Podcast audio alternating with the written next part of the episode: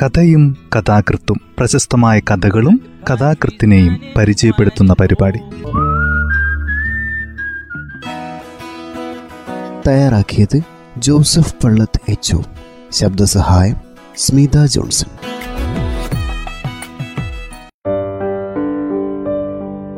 കഥയും കഥാകൃത്തും എന്ന ഈ പരിപാടിയിൽ ഇന്ന് മാധവിക്കുട്ടിയുടെ സഹൃദയർ എന്ന ചെറുകഥയാണ് പരിചയപ്പെടുത്തുന്നത്. കഥ ഇങ്ങനെ ആരംഭിക്കുന്നു. കാര്യം നേടാൻ കഴുതക്കാലം പിടിക്കണമെന്ന് പണ്ടൊരാൾ പറഞ്ഞു. അത് നീ കേട്ടിട്ടില്ലേ?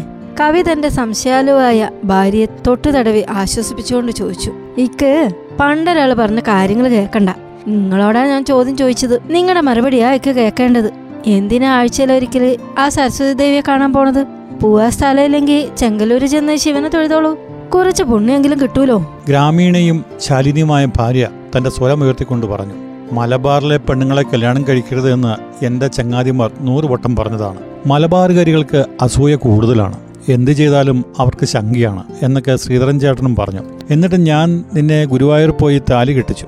ഞാനൊരു കവിയല്ലേ, എനിക്ക് മറ്റ് കവികളെയും കവയിത്രിമാരെയും കാണണ്ടേ? അവരിൽ നിന്ന് പ്രചോദനം ഉൾക്കൊള്ളാതെ എനിക്ക് പുതിയ കവിതകൾ എഴുതുവാൻ കഴിയുമോ? സരസ്വതി ദേവിയെ കൊണ്ട് ഒരു അവതാരിക എഴുതിപ്പിക്കാൻ ഞാൻ എത്ര കാലമായി പ്രയത്നിക്കുന്നു. ആ അവതാരിക കിട്ടിയാൽ മാത്രമേ ഒരൊന്നാം കിട പബ്ലിഷറെ എനിക്ക് കിട്ടുകയുള്ളൂ. ഒരൊറ്റ ഞായറാഴ്ച സ്വന്തം വീട്ടിൽ ഇരിക്കണമെന്ന ഷാഠ്യം. എത്ര കാലമായി എൻ്റെ കൂടെ ഒന്ന് പുറത്തു ഇറങ്ങിയിട്ട്? ഒരു സിനിമ കണ്ടിട്ട് അഞ്ചു കൊല്ലായി. എന്നാ പിന്നെ ഒരു ടി വി വാങ്ങിത്തരുമോ? അതുമില്ല. ഞാനും കുട്ടികളും വീടിൻ്റെ അകത്ത് ഇരുട്ടത്ത് നെച്ചലിയോളെ പോലെ കുത്തിയിരിപ്പ് തുടങ്ങിയിട്ട് കാലം എത്രയായി. കവി അത്ര കവി, എപ്പോൾ നോക്കിയാലും കടലാസിൽ കുത്തി കുറിച്ചുകൊണ്ടിരിക്കും. അല്ലെങ്കിൽ വല്ല പെണ്ണുങ്ങളുടെ വീട്ടിൽ ചെന്ന് ആവറ്റയുടെ ചിരിയും നോക്കിയോണ്ട് കുത്തിയിരിപ്പാ. എൻ്റെ കാര്യം പോട്ടെ, എനിക്ക് ഭാഗ്യമില്ലാന്ന് എനിക്കറിയാം. പക്ഷെ ആ കുട്ടികൾ എന്ത് പഴിച്ചു? അവറ്റകൾക്ക് മോഹം ഉണ്ടാവില്ലേ? സ്വന്തം അച്ഛൻ്റെ കൂടെ കാഴ്ച ബംഗ്ലാവിലും ഹോട്ടലിലും ഒക്കെ പോണെന്ന്. അവറ്റേക്ക് ഇങ്ങളല്ലേ ഉള്ളു അച്ഛനായിട്ട്? കവിയുടെ ഭക്തി വാതിൽക്കൽ നിന്നുകൊണ്ട് ചോദിച്ചു. അടുത്ത വീട്ടിന്റെ ഉടമസ്ഥ തല പുറത്തേക്ക് കാണിച്ച് മന്ദഹസിച്ചു. കവിയുടെ പുതിയ ചെരുപ്പുകൾ ഓരോ കാൽവെപ്പിലും തേങ്ങലുകൾ പുറപ്പെടുവിച്ചു. അയാൾ പിന്നോക്കം നോക്കാതെ ധൃതിയിൽ ബസ് സ്റ്റോപ്പിന് നേർക്ക് നടന്നു. ബസ് സ്റ്റോപ്പിലേക്ക് ചെന്നെത്തുവാൻ വീതി കുറഞ്ഞ ഒരു ഇടവഴിയിലൂടെ അയാൾക്ക് നടക്കേണ്ടി വന്നു. ആ പാതയിൽ പശുവിൻ ചാണകവും കരിങ്കൽ കഷണങ്ങളും എച്ചിലിലകളും കുന്നുകൂടി കിടന്നു. ചെരുപ്പുകൾ വൃത്തികേടാവാതെ സൂക്ഷിക്കുവാൻ ആഗ്രഹിച്ചതുകൊണ്ടാകാം കവി വളരെ സൂക്ഷിച്ചും കീഴ്പോട്ട് ഉറ്റുനോക്കിയുമാണ് നടന്നത്. തനിക്ക് അനുരൂപയായ ഒരുത്തിയെ ഭാര്യയാക്കുവാൻ കഴിയാഞ്ഞതിൽ അയാളുടെ ഹൃദയം വീണ്ടും വീണ്ടും അസ്വസ്ഥമായി. താൻ എന്തിനു വേണ്ടി ഗുരുവായൂരിൽ ചെന്ന് ഈ കുഗ്രാമവാസിനിയെ തന്റെ പട്ടമകഷിയാക്കി? അന്നൊക്കെ ശകുന്തളയെ വശത്താക്കിയ ദുഷ്യന്തന്റെ ചാരിതാർത്ഥ്യമാണ് അനുഭവപ്പെട്ടിരുന്നത്. തിരുവനന്തപുരത്ത് ചെന്നെത്തിയപ്പോൾ മിത്രങ്ങളോട് അയാൾ പറഞ്ഞു, സുന്ദരിയാണോ എന്നൊക്കെ നിങ്ങൾ തന്നെ തീരുമാനിക്കുക. നിഷ്കളങ്കിയാണ്, കുലീനയും നാഗരികാംഗനയല്ല. നാഗരികാംഗനകളോട് എനിക്ക് പരമപുച്ഛമാണ്. കൊള്ളാം. വധുവിന്റെ കൈകളിൽ വേണ്ടത്ര സ്വർണ്ണവളകളുണ്ടായിരുന്നു, കഴുത്തിൽ മാലകളും. അവളുടെ സംഭാഷണ ശൈലി അവർക്ക് അപരിചിതമായിരുന്നു. ബസ് സ്റ്റോപ്പിൽ പരമേശ്വരൻ പിള്ള നിന്നിരുന്നു. കവിയെ കണ്ടപ്പോൾ അയാൾ ഉറക്കെ ചോദിച്ചു, എന്താ ഹേ, ചർച്ചവേദിക്ക് വി ജെ ടി ഹാളിൽ വന്നില്ലല്ലോ? വരുമെന്ന് കരുതി ഞാൻ കുറെ നേരം ഹാളിന്റെ പുറത്ത് കാത്തു നിന്നു. എന്താ വരാഞ്ഞത്? വരാൻ ഒത്തില്ല, ഒരു പബ്ലിഷറെ കാണാൻ പോയി. അടുത്ത മാസം ഒരു പുതിയ പുസ്തകം ഇറങ്ങുന്നുണ്ട്, തേന്മാവിന്റെ സംതൃപ്തി എന്നാണ് പേര്. ഇന്നലെ ആരൊക്കെ കവിത ചൊല്ലി? സുഗതകുമാരി ഉണ്ടായിരുന്നോ? അയ്യപ്പപ്പണിക്കരോ? പരമച്ചാട്ടന് നിരാശ വേണ്ട, ഞാൻ നാളെ വീട്ടിൽ വന്ന് എന്റെ പുതിയ കവിത കേൾപ്പിച്ചു തരാം. ക്യൂവിൽ നിന്നവരിൽ പലരും കവിയുടെ സംഭാഷണത്തെ ശ്രദ്ധിച്ചിരുന്നു. അവരുടെ മുഖത്ത് പ്രകടമായ ഏകാഗ്രത കവിയെ വീണ്ടും സംസാരിക്കുവാൻ പ്രോത്സാഹിപ്പിച്ചു. എന്താ പരമച്ചേട്ടാ, ഞാൻ നാളെ വന്നാ പോരെ? എന്തിന്? ചേട്ടൻ ഇന്നലെ കേൾക്കാൻ കഴിയാത്ത കവിത കേൾപ്പിക്കാൻ തന്നെ. ഞാൻ കവിത കേൾക്കാനല്ല വി ജെ ടി ഹാളിൽ വന്നത്. നീ ആറുമാസം മുമ്പ് കടം വാങ്ങിയ രൂപ മടക്കി മേടിക്കാനാണ് വന്നത്. ഒന്നാം തീയതി ആയതുകൊണ്ട് ശമ്പളം നിന്റെ കയ്യിൽ കാണുമെന്ന് കരുതി വന്നതാ. ഒരു വെപ്പ് വെച്ചു പരമച്ചേട്ടൻ. വെപ്പ് വെച്ചത് നീ തന്നെയാ. ഞാൻ കാര്യമായി തന്നെ പറഞ്ഞതാ. അവൾക്ക് നാട്ടു ചികിത്സയാ, കഷായവും തൈലവും പഥ്യവും ഒക്കെ ഉണ്ട്. എന്റെ കൈവശ രൂപയില്ല, നീ അത് മടക്കി തരണം, അല്ലാതെ മറ്റൊരു മാർഗവും കാണുന്നില്ല. ചേച്ചിക്കിപ്പോ അസുഖം ഭേദമുണ്ടോ? ഭേദമുണ്ടെന്ന് പറയാറായിട്ടില്ല. കാലിലെ നീര് കുറഞ്ഞു, സന്ധിയിലെ വേദന വിട്ടിട്ടില്ല. ഇപ്പോൾ നിന്നെ വീട്ടിൽ കാണുന്നില്ലല്ലോ, കുറെ കാലമായി നിന്നെ കണ്ടിട്ട് എന്ന് അവൾ ഇന്നലെ പറഞ്ഞു. ഞാൻ വരാം, എനിക്ക് ഭയങ്കര തിരക്കുള്ള കാലാ. മിനിഞ്ഞാന്ന് ഞാൻ കൊച്ചിയിൽ നിന്ന് പരശുരാമിലാണ് മടങ്ങിയത്. ആലുവയിൽ ഒരു സംസ്ഥാന സമ്മേളനം ഉണ്ടായിരുന്നു. തുടർന്ന് ഒരു രസികൻ കവിയരങ്ങം. ഞാൻ എന്റെ രാപ്പാടികളുടെ ഖേദം എന്ന കവിത വായിച്ചു. റേഡിയോക്കാർ വന്ന് ടേപ്പ് ചെയ്തിരുന്നു. അടുത്ത് റേഡിയോയിൽ കേൾക്കാം, ചേച്ചിയോട് പറയണം. പിന്നെ നമ്മുടെ സരസ്വതി ദേവിയുടെ വീട്ടിൽ ചില വിദേശീയർക്ക് ഒരു വിരുന്ന് സൽക്കാരം ഉണ്ടായിരുന്നേ. വിദേശീയർ പേര് കേട്ട സാഹിത്യകാരന്മാരായിരുന്നു. ഞാൻ ആദ്യാവസാനം അവരെ സഹായിക്കാൻ ചെന്നിരുന്നു. വിരുന്ന് കഴിഞ്ഞപ്പോൾ നേരെ ഇരുട്ടി. കഴിഞ്ഞ ആഴ്ച നീ ജവഹർ നഗറിൽ ആ മാത്യൂസിന്റെ കടയ്ക്ക് മുമ്പിൽ നിന്നിരുന്നു എന്ന് വിജയം പറഞ്ഞു. അവൻ സ്കൂളിന്റെ ബസ്സിൽ ആ വഴി പോയി. വേണു അണ്ണൻ ആകാശത്തേക്ക് നോക്കി ജവഹർ നഗറിൽ നിൽക്കുന്നു എന്ന് അവൻ പറഞ്ഞു. മേഘത്തെ നോക്കിക്കാണുകയാവുമെന്ന് ഓമന പറഞ്ഞു. നോട്ട് പുസ്തകങ്ങൾ കഷത്തെ വിയർപ്പാൻ നനഞ്ഞതായി മനസ്സിലാക്കിയപ്പോൾ അയാൾ തന്റെ ദുർവിധിയെ ശപിച്ചു. സ്ത്രീധനം വാങ്ങി തിരുവനന്തപുരത്തെ ഒരു പ്രമാണിയുടെ മകളെ ഭാര്യയാക്കിയിരുന്നുവെങ്കിൽ തനിക്ക് അനായാസേന സഞ്ചരിക്കുവാൻ ഒരു മോട്ടോർ കാർ കിട്ടുമായിരുന്നു. പച്ച നിറമുള്ള ഷർട്ടിന്റെ പിൻവശം കറുത്തു നനഞ്ഞു. സരസ്വതി ദേവിയുടെ വീടിന്റെ വാതിൽക്കൽ നിൽക്കുമ്പോൾ കവിയുടെ ഹൃദയം ശക്തിയായി മിടിച്ചു. ഇന്നെങ്കിലും അവർ തനിക്കായി ഒരു അവതാരിക എഴുതിത്തരില്ലേ? എത്ര കാലമായി ഈ യാചന തുടങ്ങിയിട്ട്? വാതി തുറന്നു വന്ന ഭൃത്യൻ മുഖത്തെ മാംസപേശികൾ ചലിപ്പിക്കാതെ പിറുവിറുത്തു. അമ്മ ഇവിടെ ഇല്ല. എവിടെ പോയിരിക്കുന്നു? ഞാൻ രാവിലെ ഫോൺ ചെയ്താണല്ലോ. താൻ പുതിയ കവിത വായിച്ചു കേൾപ്പിക്കാൻ ഇന്ന് കൃത്യം പത്തര മണിക്ക് എത്തുമെന്ന് പബ്ലിക് ഫോൺ ബൂത്തിൽ വെച്ച് അവരെ അറിയിച്ചതുമാണ്. അവർ ആ എന്നൊരു മൃദുശബ്ദം മാത്രമാണ് പുറപ്പെടുവിച്ചത്. എന്നിട്ട് ഇത്ര ധൃതിയിൽ അവരെങ്ങോട്ട് പോയി? താൻ ഓഫീസും കട്ട് ചെയ്ത് ഇവിടെ വരാൻ ബുദ്ധിമുട്ടുമ്പോൾ സരസ്വതി ദേവി ഷോപ്പിങ്ങിനോ മറ്റു പെണ്ണുങ്ങളെ കാണുവാനോ യാതൊരു കുറ്റബോധവും ഇല്ലാതെ ഇറങ്ങുന്നു. ഇവർ കല്ലുകൊണ്ട് നിർമ്മിച്ചൊരു പ്രതിമയാണോ? ഞാൻ കുറച്ചു നേരം ഇവിടെ ഇരിക്കട്ടെ, കുറച്ച് വെള്ളം തരിക, ഞാൻ അമ്മയുടെ വരവും കാത്ത് ഇവിടെ ഇരിക്കാം. ഇവിടെ ആരെയും കടത്തി ഇരുത്തരുത് എന്ന് സാറ് പറഞ്ഞേൽപ്പിച്ചിട്ടുണ്ട്. ഇതെന്തൊരു ചെകുത്താൻ! ഇതിനെയൊക്കെ ശമ്പളം കൊടുത്ത് വീട്ടിൽ നിർത്തിയ മാനവും മര്യാദയും ഉള്ളവരാരും ഇങ്ങോട്ട് തിരിഞ്ഞു നോക്കിയില്ല. തീർച്ച വേണുവിന്റെ കൈവശം വീട്ടിലേക്കോ ഓഫീസിലേക്കോ ഓട്ടോയിൽ മടങ്ങി ചെല്ലുവാനുള്ള രൂപം ഉണ്ടായിരുന്നില്ല.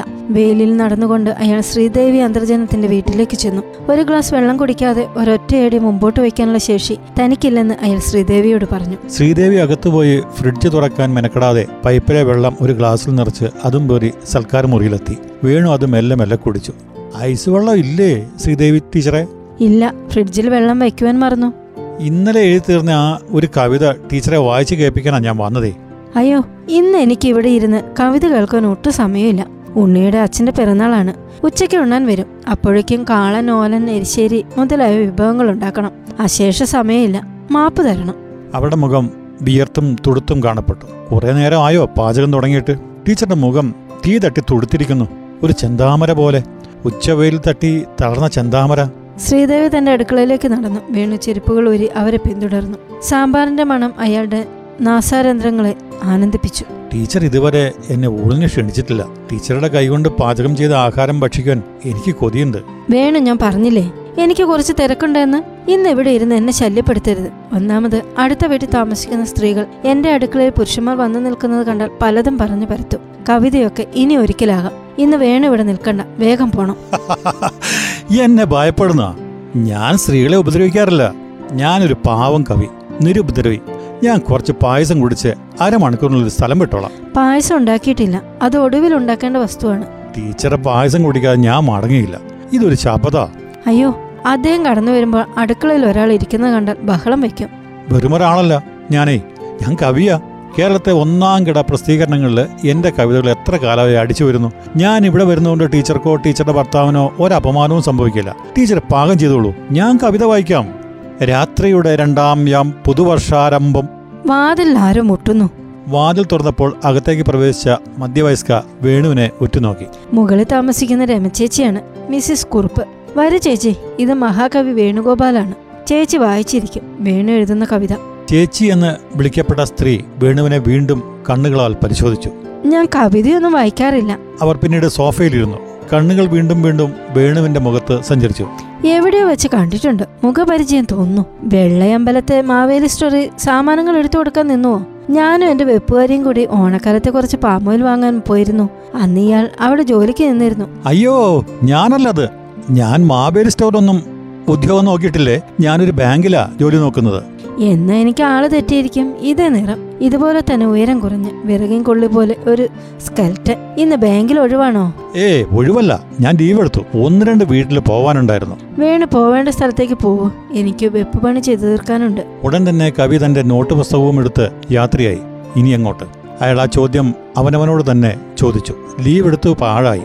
സരസ്വതി ദേവിയെ കാണുവാൻ ഒത്തില്ല. സുന്ദരിയായ ശ്രീദേവിയുടെ സാമീപ്യവും വേണ്ടത്ര ലഭിച്ചില്ല.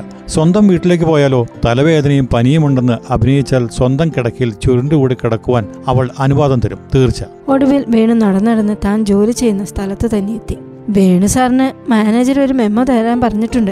സീറ്റിൽ കാണാഞ്ഞപ്പോൾ മാനേജർ സാറിന്റെ ക്ഷമ നശിച്ചു. സാറ് ചൂടായി. ഒഴിവെടുക്കാതെ തന്നെ ഓഫീസിൽ വരാതെ കവിയിറങ്ങിനും മറ്റും പോവുകയാണെങ്കിൽ ഉദ്യോഗം നഷ്ടപ്പെടുത്തുമെന്ന് മാനേജർ അറിയിച്ചു. അരസികൻ, അക്ഷരവൈരി, കവിത ആസ്വദിക്കാനുള്ള കഴിവില്ലാത്തവൻ വേണു മാനേജരെ ശപിച്ചുകൊണ്ട് വീട്ടിലേക്ക് നടന്നു. കുറെ മോര് കുടിക്കണമെന്ന് അയാൾക്ക് ആഗ്രഹം തോന്നി. നാരകത്തിന്റെ ഇല ചേർത്ത സംഭാരം അത് തന്നെ തണുപ്പിക്കുമായിരിക്കും. കുറച്ച് മോരും വെള്ളം തരൂ. എന്തേ ഈ നേരത്ത് പോകുന്നത്? ഇന്ന് ആപ്പീസ് നേരത്തെ തന്നെ പൂട്ടിയോ? വല്ലവരും മരിച്ചോ? ഭാര്യ ചോദിച്ചു. അവർ വെണ്ണീറെടുത്ത് പിച്ചളപ്പാത്രങ്ങൾ കഴുകി വെളുപ്പിക്കുകയായിരുന്നു. ഉച്ചഭക്ഷണത്തിന് ഭർത്താവ് വീട്ടിലെത്തുമെന്ന് അവർ പ്രതീക്ഷിച്ചിരുന്നില്ല. വീട്ടിൽ പഴങ്കഞ്ഞി മാത്രമേ ഉണ്ടായിരുന്നുള്ളൂ. അതുകൊണ്ട് മ്ലാനവദനയായി അയാളെ സമീപിച്ചു. ഉച്ചയ്ക്ക് വരുമെന്ന് പറഞ്ഞില്ലല്ലോ. ഉണ്ണാൻ വരുമെന്ന് പറഞ്ഞ് ഞാൻ ഉണ്ടാക്കുമായിരുന്നു. ചോറും കൂട്ടാനും മെഴുക്കുവരട്ടി. ഇപ്പൊ ഇവിടെ പഴങ്കഞ്ഞി മാത്രമേ ഉള്ളൂ. കടുമാങ്ങയുണ്ട്, പപ്പടം ചുട്ടുതരാം. എനിക്ക് ഉണ്ണണ്ട, കുറച്ച് മോര് കുടിക്കാൻ തന്നാ മതി. അയാൾ മുരണ്ടു. മോര് കുടിച്ചു കഴിഞ്ഞപ്പോൾ അയാൾ തന്റെ ഭാര്യയെ കെട്ടിപ്പുണർന്നു. വെണ്ണീറിന്റെയും മോരിന്റെയും വേപ്പിലയുടെയും സമ്മിശ്ര ഗന്ധം അയാളുടെ ശരീരത്തിൽ നിന്ന് ഉയർന്നു. ഞാൻ നിന്നെ കുറേയധികം വേദനിപ്പിച്ചു അല്ലേ? എന്താ ഇങ്ങനെയൊക്കെ ചോദിക്കണത്? വെയിലത്ത് നടന്നിട്ട് തലവേദന തുടങ്ങിയോ? സൂക്കേട് വല്ലതും ഉണ്ടോ? ഇക്ക ഇങ്ങടെ ചോദ്യം കേട്ട് പേടിയാവണു. കഥ ഇവിടെ അവസാനിക്കുന്നു. മാധവിക്കുട്ടിയുടെ സഹൃദയർ എന്ന ചെറുകഥയാണ് ഇന്ന് ഈ പരിപാടിയിൽ അവതരിപ്പിച്ചത്. തയ്യാറാക്കിയത് ജോസഫ് പള്ളത്ത് എച്ച്.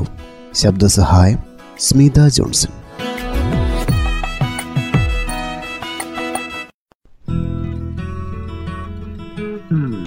കഥയും കഥാകൃത്തും പ്രശസ്തമായ കഥകളും കഥാകൃത്തിനെയും പരിചയപ്പെടുത്തുന്ന പരിപാടി.